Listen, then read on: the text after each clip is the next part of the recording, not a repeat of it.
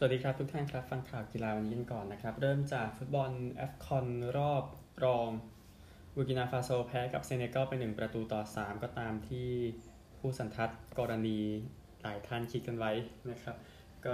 เซเนกัลไปถึงรอบชิงเป็นครั้งที่ 3 แล้วนะครับ ด้วยการช่วยเหลือของซาดิโอมาเน่นะ ประตูเป็นดังนี้นะครับ ตูเร่นาที 82 ดิยัลโลนาที 70กูเยนาที 76 มาเน่นาที 87 นะครับ ก็ใน เกมที่มีเหตุการณ์ค่อนข้างเยอะนะครับ VAR ก็ยกเลิกจุดโทษเซเนกัลไปถึง 2 ลูกนะครับแล้วก็โกของบูกินาฟาโซเฮเว่คอฟฟี่ก็บาดเจ็บไปนะครับในช่วงครึ่งแรกก่อนที่สกอร์จะออกมาตามนี้นะครับมาเน่ยิงประตูให้กับทีมชาติประตูที่ 29 ขึ้นจะเป็นอันดับ 1 ร่วมแล้วนะครับในตารางตลอดกาลก็เซเนกัลเดี๋ยวรอเตะรอบชิง เวลา 2 นาฬิกาในคืนวันอาทิตย์นะครับ แล้วก็บุญญาฟาโซตกรอบไปจะเตะชิงที่ 3 ในคืนวันเสาร์ต่อวันอาทิตย์ตอนเอ่อตีสองเหมือนกันนะครับเซเนกัลเข้าชิง 2 ครั้งครับปี 2002 และ 2019 แพ้ทั้งคู่นะครับโอกาสยิงเซเนกัลเยอะกว่า 18 ต่อ 10 เข้ากรอบ 7 ต่อ 3 นะครับ ก็ชิง 2 ครั้งติดแล้วสำหรับเซเนกัลนะครับ ก็เคยเข้ารอบ 8 ทีมฟุตบอลโลกด้วยนะครับในปี 2002 นี่แหละ ไปที่ฟุตบอลอีกคู่หนึ่ง Old Firm เมื่อคืนนะครับ ก็ทางเซลติกก็จัดการเรนเจอร์ไป 3 ประตูต่อ 0 เมื่อคืนนี้นะครับฮาตาเตะนาทีที่ 5 และ 42 อาบาดานาที 44 นะครับ ก็เซลติกนั้นก็ขึ้นจ่าฝูงแล้วนะครับใน Scottish Premiership นะครับ ก็ อังเก้ปอสเตโคกลูขุนพลของเขานะครับ ก็จัดการทีมคู่แค้นไปได้นะครับ อย่างง่ายดายทีเดียวเรนเจอร์หลังจากได้แค่แต้มเดียวจาก 2 เกมหลังสุดก็อย่างที่บอกตามเซลติกไปแล้ว 1 แต้มนะครับ ก็เซลติกนั้นไม่ชนะ Old Firm เลย 7 เกมนะครับ ใช่มันนานมากนะครับจนกระทั่งจัดการได้คราวนี้ขึ้นไปนำครั้งแรกตั้งแต่เดือนสิงหาคมนะครับ ก็เท่าที่ดูแฟนบอลก็แทบจะเต็มสนามนะครับ ในเกม Old Firm เมื่อวานนี้เรโอฮาตาเตะครับ ก็เป็น Man of the Match ไปเซลติกนะโอกาสยิง 11 ต่อ 9 นะครับ แต่เข้ากรอบเดียวคงชัดเจนกว่ามาก 7 ต่อ 2 นะครับ ในการปราบเรนเจอร์สเมื่อคืนนี้นะครับฟุตบอลเอาฟุตบอลโลกรอบคัดเลือกที่เตะกันไปเมื่อวานนี้ก่อนโซนเอเชียก็ ก็ก็ค่อนข้างชัดแล้วเนาะจากอะไรที่เกิดขึ้นเมื่อวานนี้นะครับ ที่ออสเตรเลียพลาดไปเนี่ยเลยทำให้มันชัดเจนแต่เดี๋ยวโซนอเมริกาเหนือ เดี๋ยวรายงานให้วันพรุ่งนี้นะครับเนื่องจากว่าขณะที่อัดเทปนั้นยังไม่มีคู่ไหนเตะจบเลยนะครับโคปาเดลเรย์รอบ 16 ทีมสุดท้ายนะครับบอลถ้วยสเปนบายากาโนชนะมายอกกา1-0บาเลนเซียชนะกาดิส 2-1แชมเปี้ยนชิพ ครับบานสลีแพ้คาดิฟ0-1ฮัดเดอร์สฟิลด์ชนะดาร์บี้2-0 นะครับ นี่คือ ตัวผลที่เข้ามา ผมลองเช็คของวันนี้นะครับเดี๋ยวมีเดี๋ยวมี preview สโมสรโลกให้นะครับโคปาเดลเรย์ก็ยังมี 2 คู่แล้วโซเซดาดกับเบติสบิลเบากับเรอัลมาดริดนะครับแล้วก็ตี 2 แน่นอน AFCON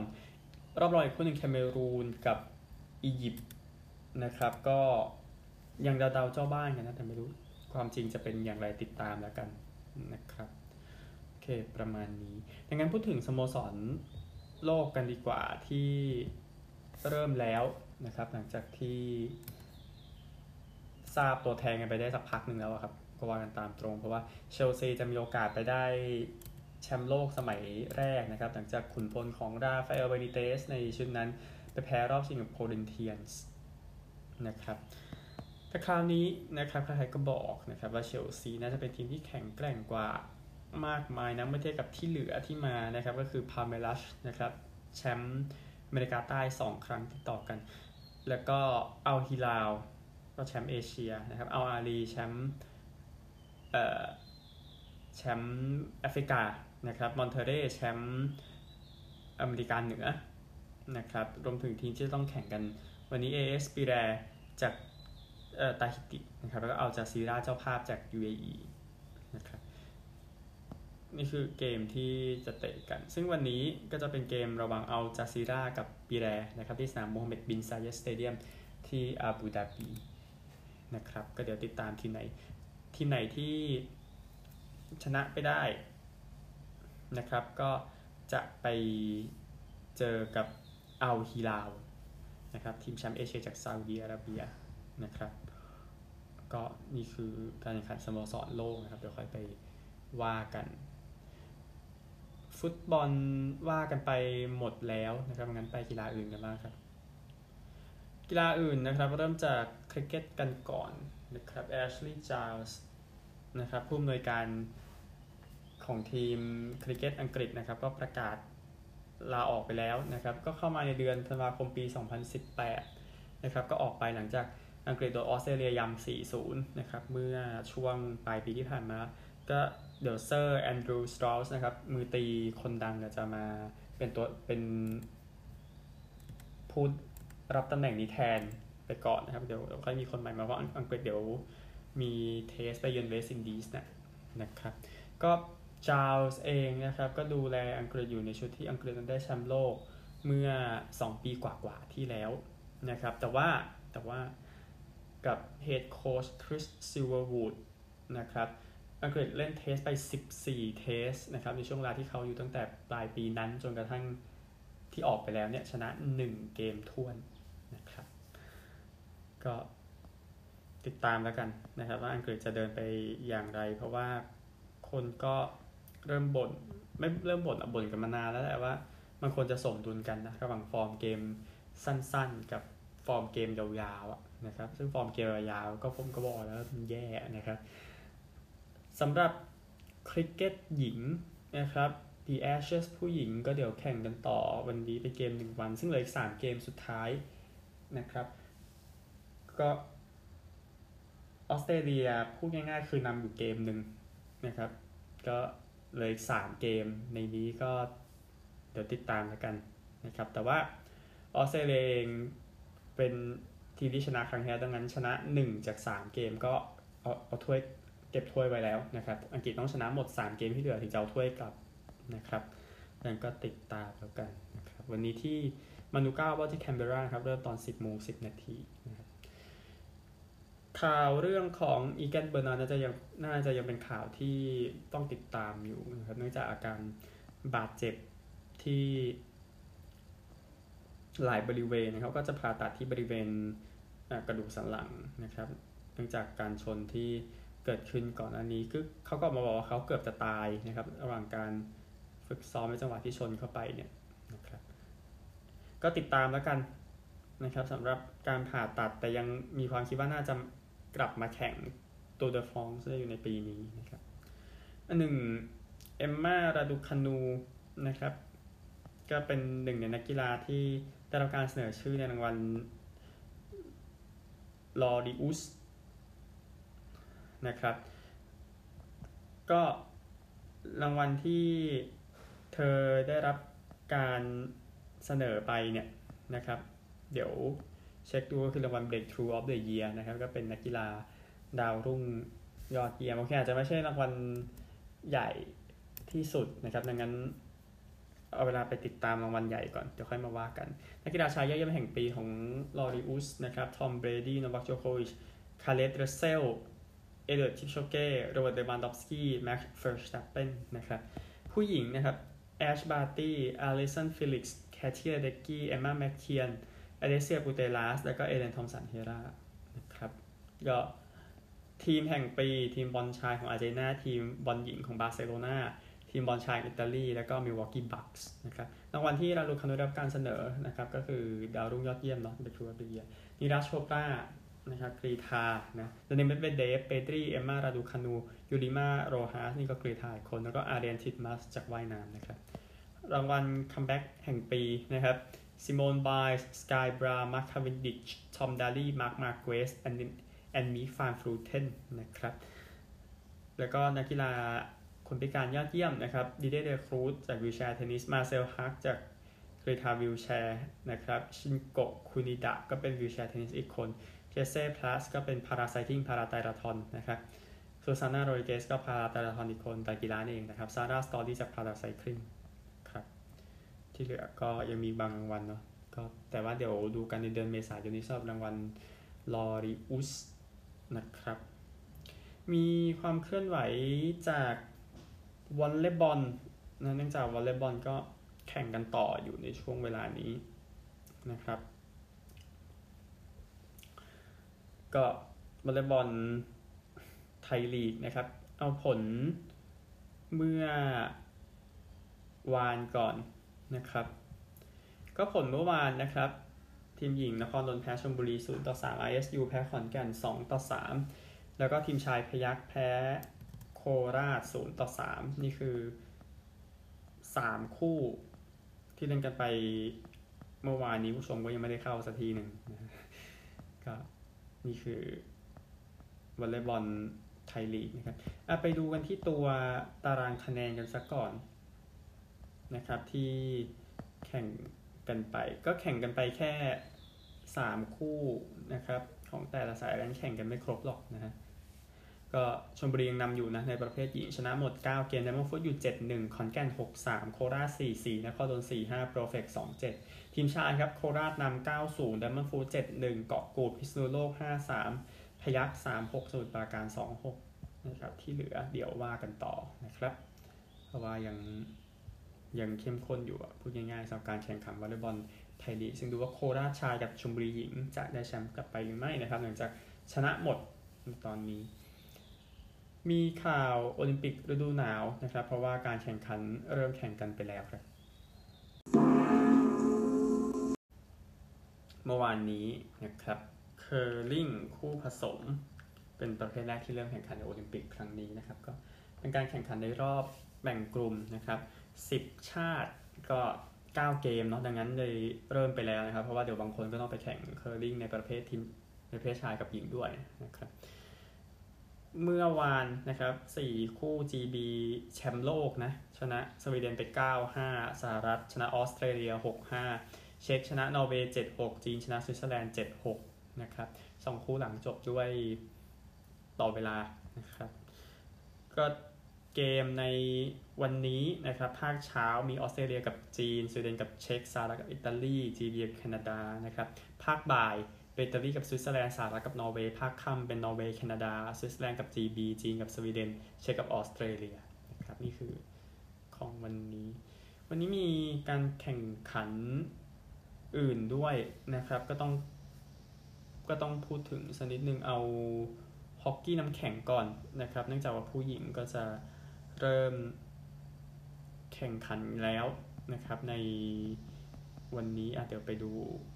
ตารางกันสักนิดหนึ่งนะครับ ก็การแข่งขันผู้หญิงนะครับจะเริ่มก่อนนะครับ เดี๋ยวผู้ชายค่อยตามมานะ นะครับก็ 10 ทีมแบ่งดังนี้นะครับ 5 ทีมใหญ่จะพบกันเองก่อนในรอบแรกทุกทีมจะเข้ารอบหมดนะครับ แต่ว่าอันดับมีผลนะสำหรับ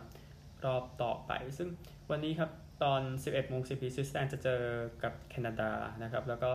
ตอน2ทุ่ม10นาทีฟินแลนด์จะกับสหรัฐ ก็ลุ้นกันอยู่ 2 ชาตินะสหรัฐแคนาดามีการลุ้นแชมป์นะครับ แล้วก็กลุ่ม B นะครับก็จะมี 3 ทีมเข้ารอบไป 2 ทีม ตกรอบวันนี้ 11โมง10นาทีจีนเจ้าภาพเจอกับเช็กนะครับ แล้วก็ญี่ปุ่นเจอสวีเดนตอนบ่าย3โมง40 นาทีนะครับ ก็นี่คือฮอกกี้ วันนี้มีอีกประเภทหนึ่งก็คือฟรีสไตล์สกีนะครับสกีก็เริ่มแข่งขันแล้วในวันนี้นะครับ มีประเภทโมกูหญิงและโมกูชายนะครับ ที่จะเริ่มแข่งขันกัน ไปก่อนนะครับ แล้วเดี๋ยวรอบชิงก็จะตามมาวันที่ 5 และ 6 กุมภาพันธ์ตามลำดับนะครับ ก็นี่คือประเภทโมกูนะครับ เดี๋ยวค่อยเดี๋ยวค่อยอธิบายเนาะโมกูเป็นอย่างไรอะนะครับ โอเค คือโมกูเนี่ยก็คือมันจะเป็นสกีลงมาจากเขานะครับ แล้วก็จะ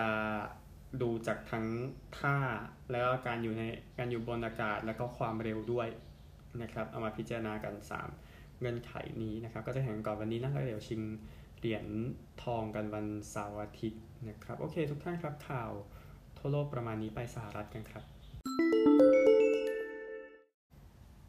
เอาข่าวเมื่อวานก่อนนะครับ ทีมฟุตบอลวอชิงตันเปิดตัวชื่อทีมใหม่ครับ Washington Commanders นะครับก็ ข่าวออกมาเมื่อวานนี้นะครับ ตอนจริงๆก็คือเดากันไว้ก่อนแล้ว เพราะว่ามีการถ่ายรูปเข้าไปในสนามแล้วเห็นว่าเป็นชื่อทีม Commanders นะนะครับ ก็พูดถึงพูดถึงการมีอยู่ของชื่อใหม่ Commanders นะนะครับ ก็ทางประธานทีมเจสันไรท์นะครับ ก็นั่งอยู่ที่โต๊ะตัวเองในช่วงหน้าร้อนที่แล้วมีจดหมายมา สักหน่อยนะครับ ก็บางคนก็บอกว่าไม่ควรเปลี่ยนชื่อเนาะแต่ว่ามันก็คงหยุดไม่ได้แล้วกับการตัดสินใจของแฟนแฟไอของทีมบริหารนะครับ ก็ ใช้เวลาสักพักหนึ่งครับในการพิจารณาคือตั้งแต่เขาจ้างถูกได้รับการจ้างมาในเดือนสิงหาคมปี 2020 นะครับ ก็มีไอเดียอยู่ประมาณ 1,200 ชื่อนะนะครับ นกระทั่งลดลงไปเหลือ 30 ชื่อเดือนเมษายน แล้วก็ทีมก็ตัดสินใจซื้อลิขสิทธิ์ชื่อบางอย่างเตรียมเอาไว้นะครับ เพราะว่ายังก็ยังไม่ตัดสินใจก็คือไม่รีบแบบพูดง่ายๆนะครับจนกระทั่งได้เป็นชื่อ Washington Commanders ขึ้นมานะครับ Commanders เวลาเรียกกัน ก็ บอกว่าซื้อลิขสิทธิ์ไว้หลายชื่อไงอย่างนั้นอะอย่างชื่ออย่าง Washington Red Wolves อะไรพวกนั้นก็ซื้อเก็บเอาไว้นะครับก็นั่นแหละนะครับเอ่อ Red Wolves กับ DC ฟุตบอลคลับเนี่ยก็มีปัญหาอยู่ DC FC ที่อย่างนั้นจะไปพ้องกับ Detroit City ฟุตบอลคลับก็จะเป็นทีมที่ไม่ได้อยู่ใน MLS อะเนาะพูดถึงนะครับ ดังนั้นการใช้ชื่อนี้มันจะมีปัญหานะครับ ดังนั้น DC FC เลยโดนตัดไปนะครับ Red Wolves เองนะครับ ก็เมื่อทำโลโก้ขึ้นมาแล้วครับก็ก็มันเหมือนกับไปเสี่ยมเรื่องของลิขสิทธิ์เต็มไปหมดเลยอะไรแบบนั้นนะครับ คือทีมเนี่ยไม่อยากให้เจอสถานการณ์เดียวกันกับ Cleveland Guardians นะครับที่พอรีเปลี่ยนชื่อปุ๊บก็เจอปัญหาลิขสิทธิ์ปั๊บนะครับก็เลยเป็นประเด็นกันอยู่ช่วงหนึ่ง ซึ่งก็รอดไปแล้วอะไรแบบนั้นนะครับ ก็ ก็บอกว่าการไม่ใช้ Red Wolves ครับก็ไปอ้างในเรื่องของทีม Minnesota Timberwolves หรือว่ามหาวิทยาลัยอาร์คันซอซึ่งชื่อทีมข้างหลังคือ Red Wolves นะครับ ดังนั้นก็เลยตัดสินใจว่าไม่เอาดีกว่านะครับ ก็ผู้ช่วยประธานในฝ่ายกลยุทธ์นะครับอย่างแอมินาแอมินาบูแมนก็มาบอกนะครับว่าเมื่อเราจะสร้างแบรนด์ที่จะมีอายุประมาณถึง 80-90 ปีเนี่ย คุณก็คงไม่อยากจะมีปัญหาอะไรมากมายนะครับ ซึ่งปัญหานั้นก็คือเรื่องลิขสิทธิ์บ้างเรื่องอะไรบ้างนะครับ ที่น่าจะเป็นปัญหา ก็กลุ่มที่มานั่งนั่งคุยกันนะครับ ก็มีประมาณ 10ถึง15 คนนะครับ ที่เป็นกลุ่มผู้เล่นนะตั้งแต่ยุค 70 จนถึงปี 2019อะนะครับก็ซึ่งก็ผลที่ออกมามันก็ไม่ได้เอกฉันหรอกเพราะว่าตามตรง นะครับในการเลือกชื่อต่างๆขึ้นมานะครับแล้วก็ก็คือกลุ่มคนเหล่านี้ก็ก็มีข้อมูลของโลโก้นะครับ สีแล้วก็ทุกสิ่งทุกอย่างนะครับ ก็เอ่ออดีตตัวคุมปีของทีมนะครับเฟร็ดสบูธนะครับก็เป็นหนึ่งใน คนที่มาดูด้วยเขาเขาบอกเขาชอบ Red Wolves มากกว่าเขาบอกแบบนั้นนะครับ ก็แน่นอนนะครับว่าทางทีมก็ไปคุยกับกลุ่มคนพื้นเมืองอเมริกันด้วยนะครับ เพราะว่าคือชื่อชื่อมันเป็น Redskins มาในอดีตใช่ไหมพูดถึงนะครับ แล้วก็มาถึงตอนสุดท้ายนะครับ ก็ไปคุยหลังจากได้